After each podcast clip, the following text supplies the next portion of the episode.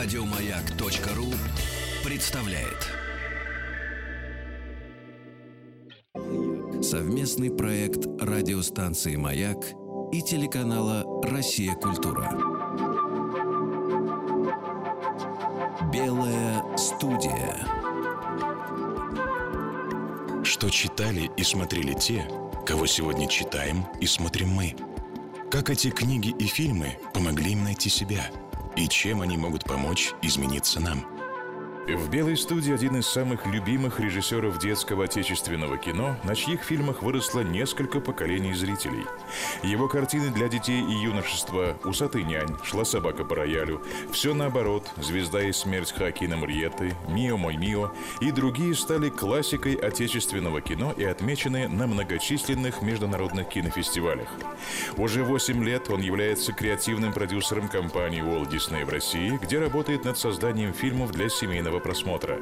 Одной из таких лент стала картина «Последний богатырь», ставший одним из лидеров проката в этом жанре за всю историю современного российского кино. В «Белой студии» заслуженный деятель искусств России, режиссер Владимир Грамматиков.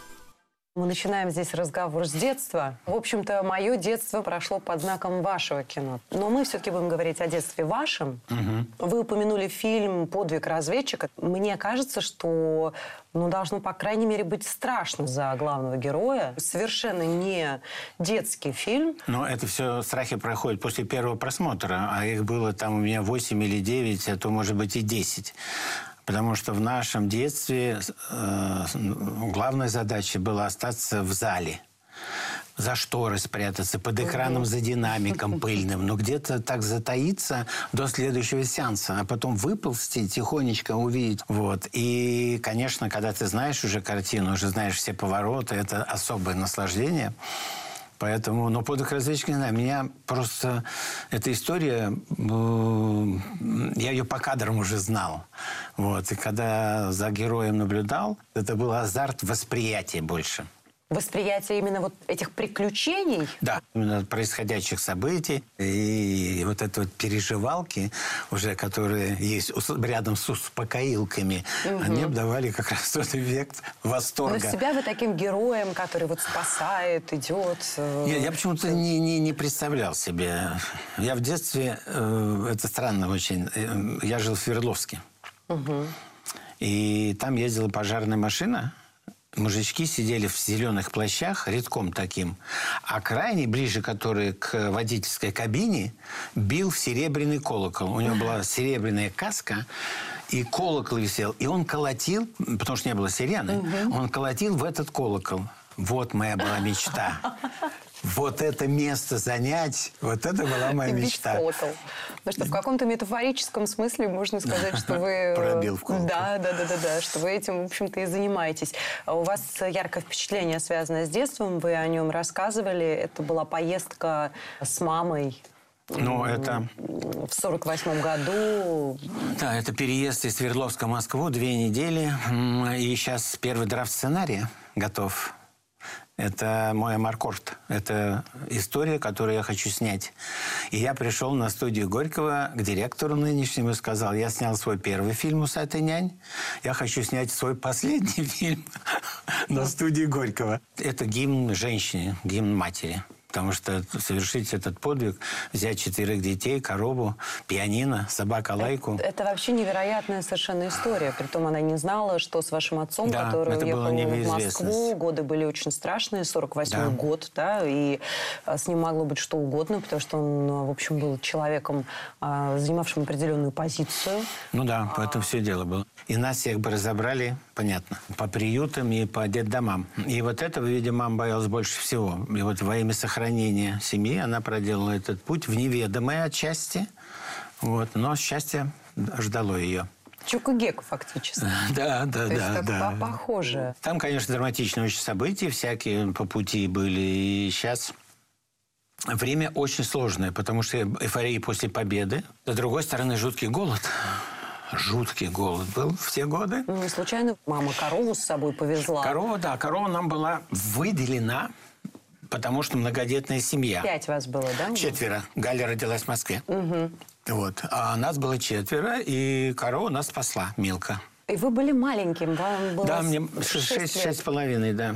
И вы хорошо помните этот момент? А, не все помню. Я помню глаза своего старшего брата. Дело в том, что тогда было запрещено открытый огонь. Поэтому возможность что-то съесть горячего, это разведенное толокно, можно было только на станциях. Когда мы останавливались, но мы не на первом пути, естественно, а шестой, седьмой путь.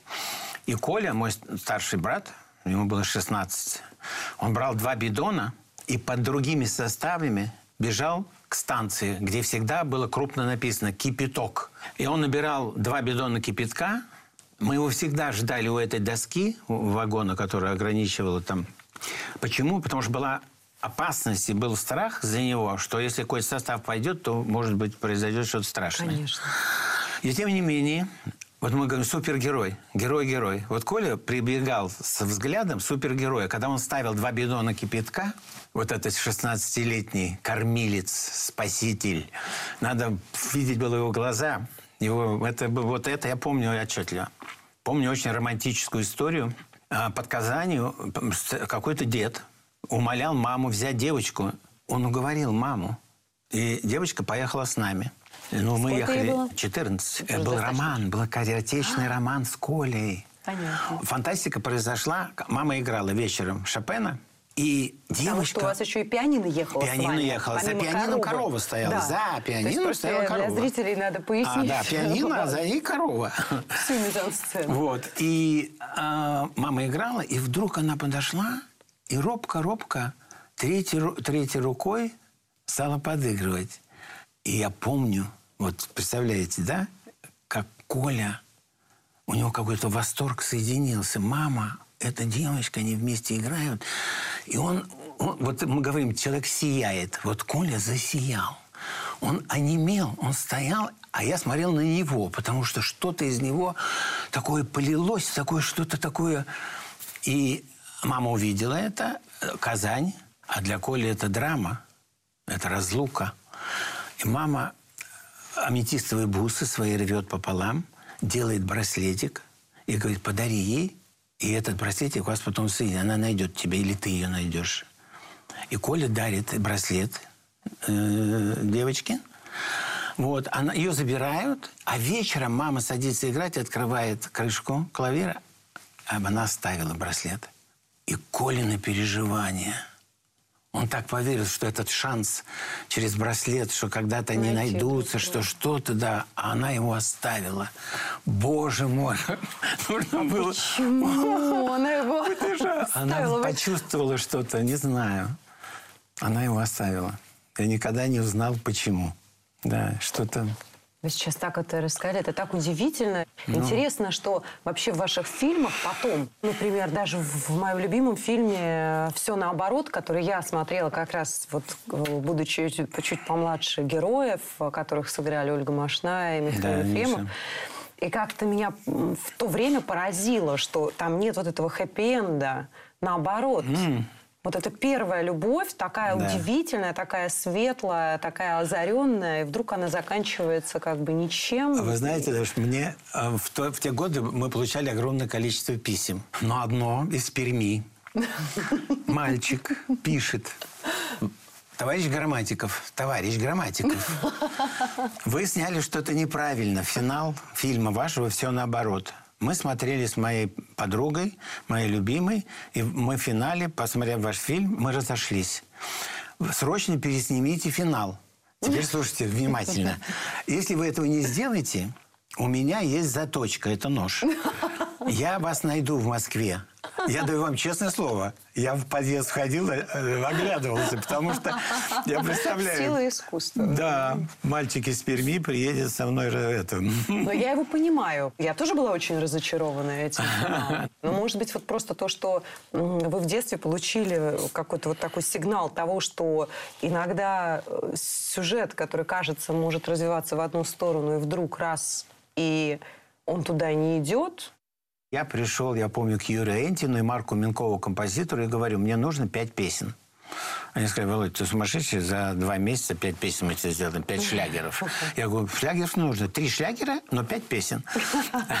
Значит, Короче говоря, они все-таки написали пять песен. Вот вы упомянули Юрия Энтина, и там действительно замечательные песни. И в этих Да. песнях, помимо того, что сами песни отличные, а, там еще замечательные стихи. И в частности, вот в э, песне «У нас все будет по-другому». Да, да, конечно. Это такое, в общем... Слоган. Да. Поколение. Слоган вообще этого возраста. Да, да. Когда тебе кажется, что у тебя не будет вот этих скучных заседаний под елкой с одинаковым просмотром телевизора, а вот у нас все будет по-другому. Конечно. Мы выйдем навстречу какому-то волшебному миру, а потом, в общем, как правило, получается так, как, в общем, в песне и описано. Конечно. Да? Я бы даже глубже размышлял по поводу э, повтора ошибок. Например, как генетически закладывается. И думаю, почему дочь не может осмыслить жизнь матери и исправить те ошибки, которые совершала мать. А она идет абсолютно тем же путем. У меня очень много таких знакомых. И я думаю, ну, а ну как, почему так устроено? И думал, что, наверное, это Господь сделал специально. Почему? Потому что если каждое поколение бы совершенствовалось, мы пришли в какую-то а то, что вот есть такая закономерность, что да, э, но это твои ошибки. Ты, ты повторяешь не ошибки матери, а ты как бы, но вот то, что это на, по этой же колее идет дочь за матерью, вот это для меня было всегда удивительным. Ну, Как это происходит? Ну вот и, и вот ответ на ваш вопрос. Я вспомнила сейчас, когда был Андрей Сергеевич Кончаловский, он как раз говорил Ой, о том... какая замечательная передача, я ее смотрел. Спасибо. Очень, правда. ой. Спасибо большое. Ну, вы же все дружили Прямо. с Никитой Сергеевичем, Да, с да, Андреем конечно. Сергеевичем. Да, у вас детство общее. И вы даже говорили, что это вот как бы их семи- семья вас заразила Да, в принципе, кино. да. Нет, если бы мы на одной личной клетке не оказались, этого бы не было, конечно. Да.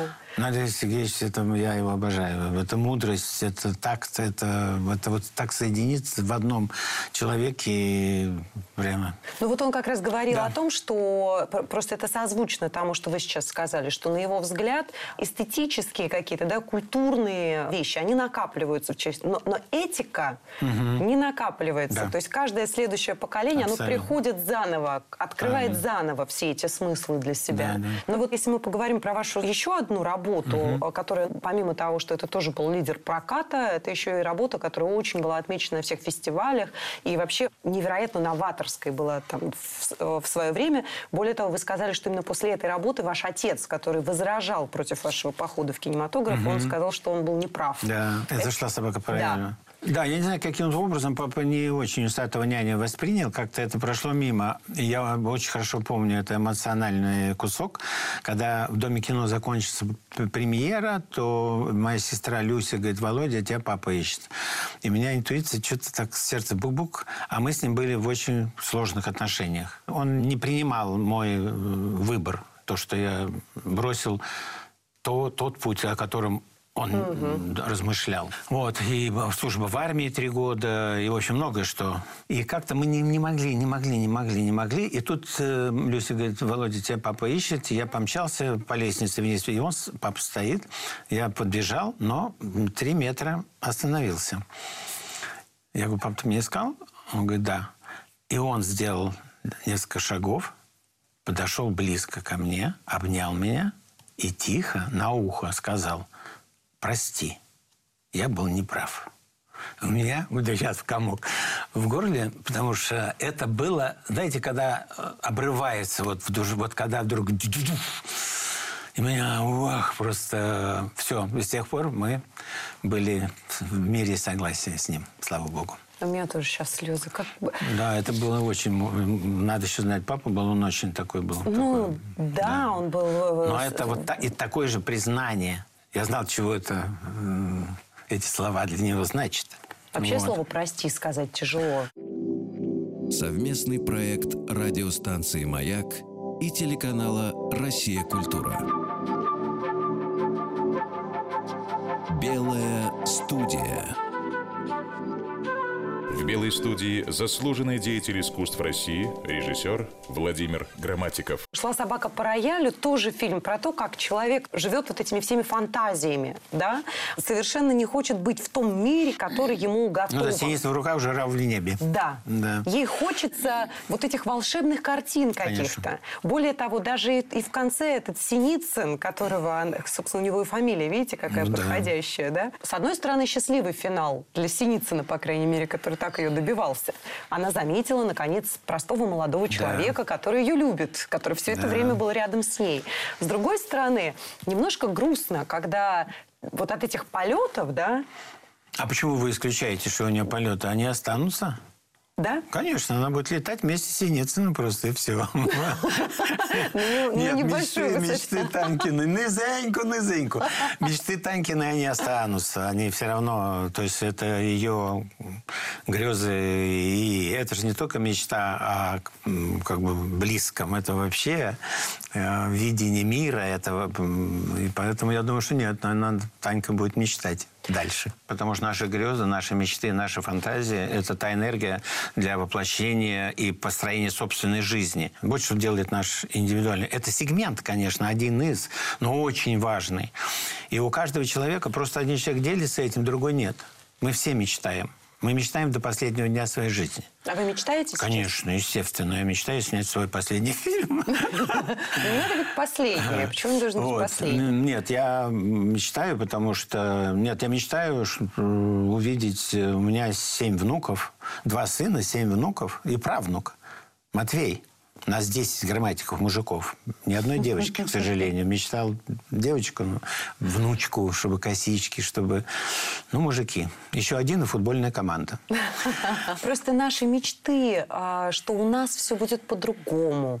Наши мечты, что вот будет этот какой-то летчик с трубой. Понимаете, такие вот оторванные от реальности. А потом с возрастом, ну, в детстве спросите, о чем ты мечтаешь? Ну, там, лететь в космос, еще куда-то, Ну да? да. А уже во взрослом возрасте, ну что, я мечтаю о холодильнике, там, не знаю, и так Да. далее. Не, а это все соединяется. Можно мечтать и о Бентли, и о холодильнике, и в то же время мечтать. Есть мечта, которую мы несем всю жизнь в руку. Вот так. Несем, несем, несем, несем до последнего дня. И, и, и зная это, все равно человек будет мечтать, все равно человек будет э, строить планы. Это очень личностное должно быть. Просто э, друг- степень, как мы делимся этим с окружающим, с близким человеком.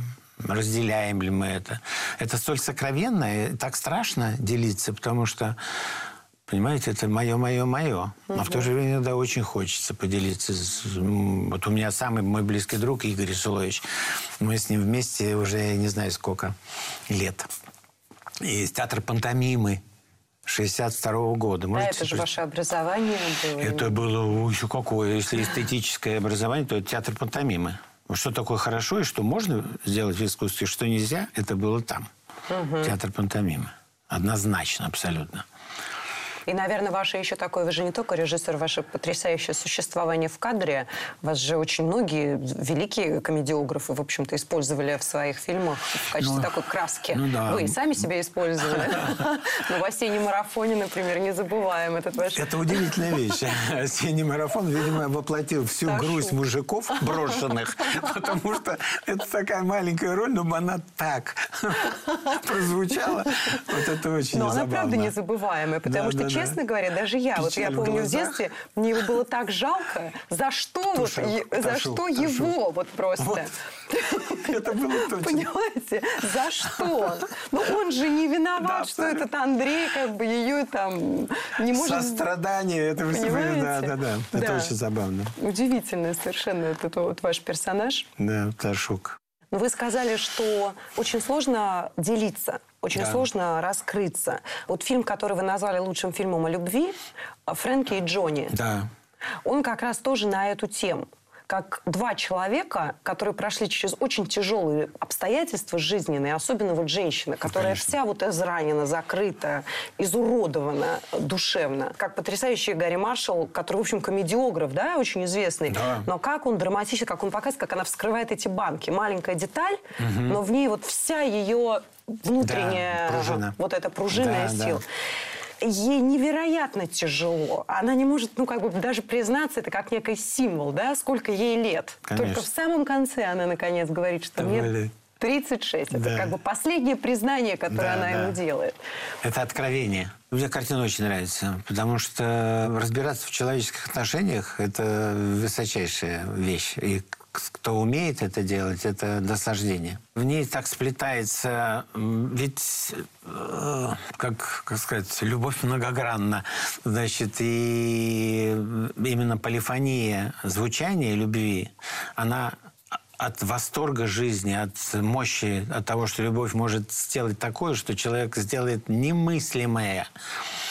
Но во имя и ради любви человек совершает такие низменные поступки и может совершить такую пакость, что да, прикрываясь этим, что Значит, я сделал это, не это любовь, да? во имя... Нет, это тоже может быть любовь, в том все дело. Он я говорю не человеку, которого любит как бы, да, а там косвенно. Поэтому вот это такой э, сгусток, и он, конечно, фантастически исследует это.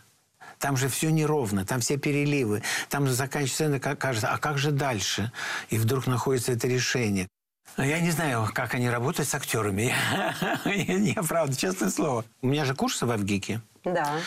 И, честно, я не очень хотел набирать, уж прям так честно скажу, потому что как-то дистанция немножко, все как-то понимание общественных территорий все меньше и меньше. Но уже сделано все, и сейчас интересом мы работаем. Очень любопытные новые какие-то вещи делаем. Ну, вы знаете, как раз вот интересно на да. эту тему поговорить, потому что я смотрела специально к нашей встрече угу. ваши работы со студентами, угу.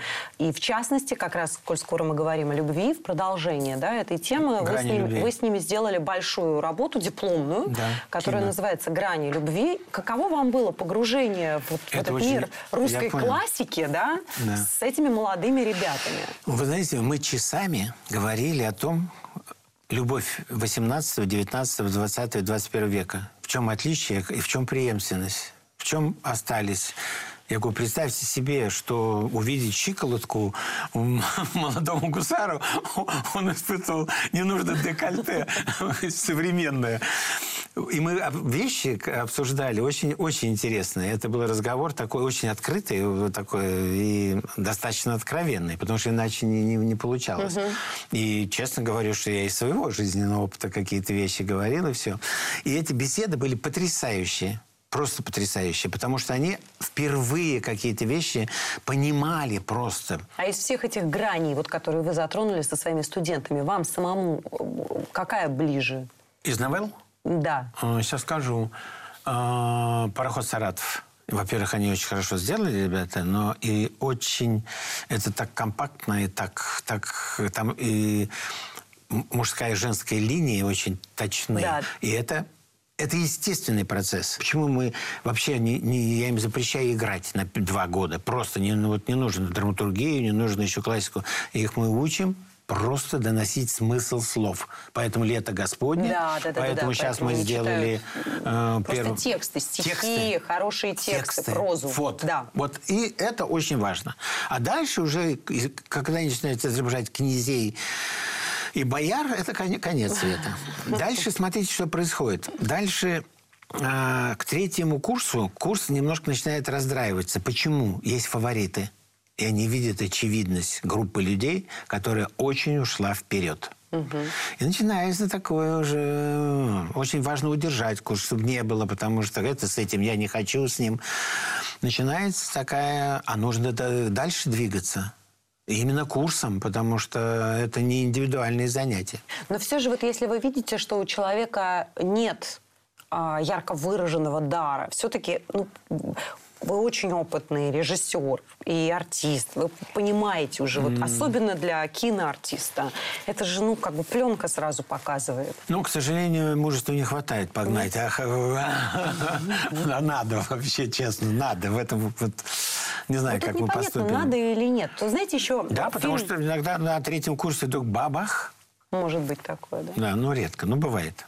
Вот фильм, который вы назвали лучшим фильмом об успехе, я тоже очень люблю этот фильм Константина Худякова да. под названием «Собственно, успех». Да.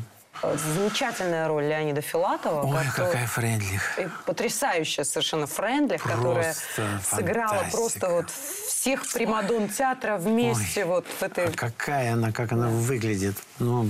Да. Но вот как раз там тоже есть эти дилеммы, да. которые стоят перед героем Филатова. И в частности, вот этот артист, э, который умирает потом, да. Платонов, в которого он снимает с роли, самый мирный, трогательный артист, которого, ну, он убивает фактически, да, или нет. Ну да, тут так и так. Сняв его с этой роли. Вот вы бы сняли с роли человека, который вы видите испортит вам ваш великий, как вам кажется, спектакль. Я вам расскажу большой секрет. Хотите? Да. Очень большой. У меня есть фильм «Маленькая принцесса». Да. И была утверждена Маргарита Терехова. И а, ей уже шили парик, костюмы. И мы через два месяца должны были начинать съемку. И я ей звоню как-то и говорю, Маргарита, приезжайте на студию, мне очень важно попробовать одну сцену, потому что вы должны подыграть Насте Миськовой. Она говорит, Володечка, ну куда я чего потащусь? Ну, и потом я не хочу подыгрывать этой девочке. У меня все похолодело. Я говорю, Маргарита, поймите, мы все должны работать на девочку эту девятилетнюю. Это фильм про нее. И я делаю фильм про нее. И как вы будете не помогать? И вы будете за камерой реплики, только вы будете давать, никто другой. Ой-ой-ой, нет, я умоляю тебя, только не делай из этого там то-то, то-то, то-то, то-то. Я говорю, вы что, серьезно говорите? Маргарита говорит, да, абсолютно серьезно. И собрал группу и сказал, мне нужны, я назвал три фамилии актрис, которых срочно узнать, занятость, то, все, пятое, десятое. В том числе Алла Демидова. Вот. Алла Демидова. Да, я ей звоню, мы были знакомы. Я говорю, я вас умоляю, вы почитаете, это ваш материал. Я твой сценарий. Она ночью читает.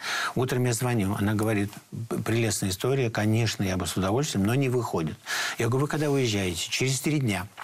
Я говорю, все, в Шереметьево можете приехать на два часа раньше. Она приезжает на два часа раньше. Ей делают весь обмер. Делают голову, костюм и все. Она говорит, вы сумасшедшие? Я говорю, вы утверждены. Мы ждем вас, вы приезжаете, и мы начинаем съемку. Так все и было. Конечно, было уже А сложно. Очень сложно было, потому что она не- женщина нервная, и было сложно. Но я объяснил, почему и что и как. Она этого, конечно, никак не ожидала. Я впервые это рассказываю. Она, конечно, этого не ожидала, но это Понимаете, вы спросили меня, э, и вот это ответ на ваш вопрос. Я бы поступил так. Потому что э, лояльность в творчестве недопустима. Лояльность дает возможности тех компромиссов, которые потом могут вырасти, в, понимаете, в, гигантскую проблему. Нельзя этого делать. Нельзя. Просто.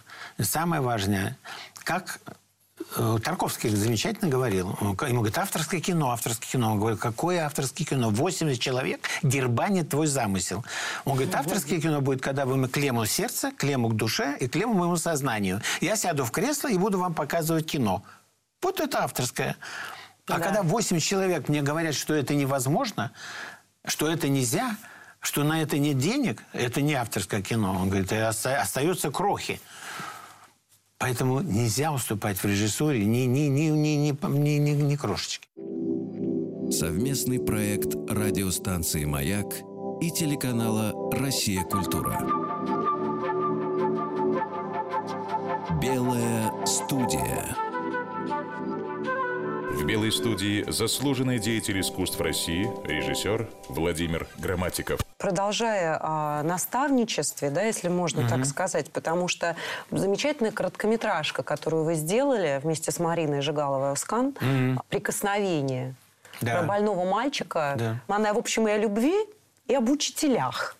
Потому что там замечательный образ Александра Блока, который, увидев вот эту ситуацию, да, что маленький мальчик пишет стихи, и его надо вдохновить, потому что он Да. болен, и он решает прийти и сам с ним пообщаться, уже будучи знаменитым Ну да. поэтом. Вот это прикосновение, даже, может быть, иногда для тебя не столь заметное, одно слово, один разговор, а человеку Да. это дает совершенно другое какое-то ускорение в жизни, в какую-то сторону важную для него.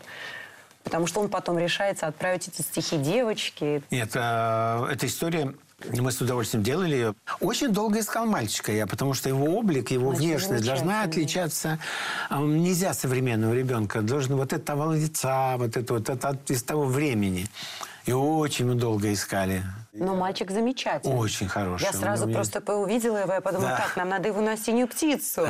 То есть, знаете, ну правда, ты смотришь же тоже, мы же тоже смотрим много очень детей, и уже понятно, что вот э, кажется, что много детей, все дети по-своему симпатичные и талантливые, но на самом деле вы это прекрасно знаете, потому что у вас снимался Кристин Бейл, наверное, такой тоже яркий э, факт. Кстати сказать, а вы видели «Темного рыцаря»? Как вам вот э, эта картина, в которой уже повзрослевший Кристин Бейл? Я, я от него в восторге. Он потрясающе трансформируется. Он так меняется.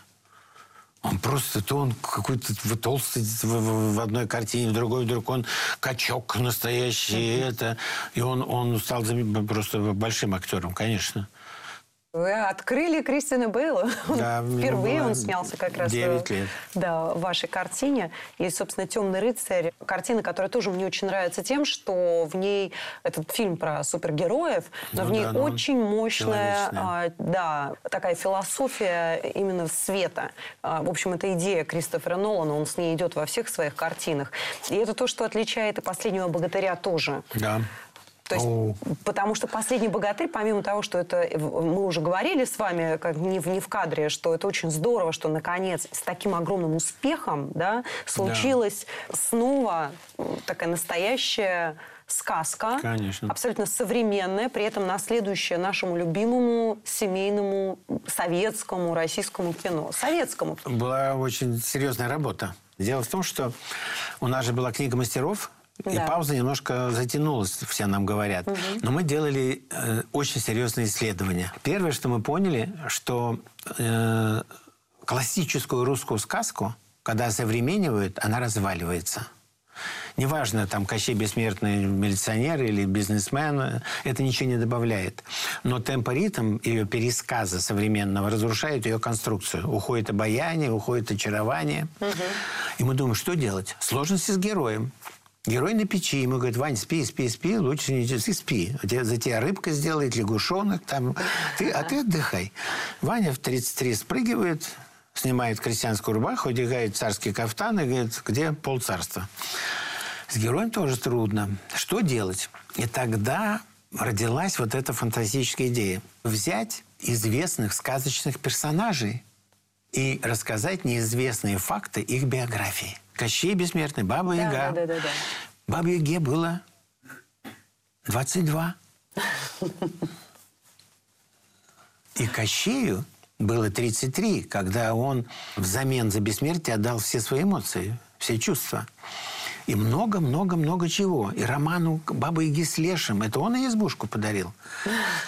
И там открываются огромные-огромные-огромные. И тогда мы подумали, что нужно взять пятерку героев и вот эту вот историю. И вот так за- за- за- забулькало, забулькало, и, и вырос э, наш последний богатырь. Получилось просто Очень очень, хорошо. очень классно. Наверное, если вот вернуться к вашему самому первому фильму «Усатый нянь», Да. ведь он, в общем, достаточно случайно, получается, произошел у вас, а выходит, что случайность это была от Бога. Ну, да, есть система случайностей в моей жизни, которая, я понял так, что это закономерность. Вот, случайно вроде бы. Но Получается, дети вам тоже э, помогли. Дети вообще, в, широком смысле слова, я имею в виду. Да, да, да, да. И у меня еще есть бумеранг, форум бумеранг, когда 320 детей из 74 регионов России мы привозим в лагерь Орленок. Это дети, которые сами делают кино мультипликацию, документальное, игровое. И вот они собираются вместе, показывают работу друг друга. Вы не представляете, что там происходит, когда они начинают обсуждать. Это, это там просто огонь. Совместный проект радиостанции «Маяк» и телеканала «Россия. Культура». Белая студия. В «Белой студии» заслуженный деятель искусств России, режиссер Владимир Грамматиков. Еще больше подкастов на радиомаяк.ру.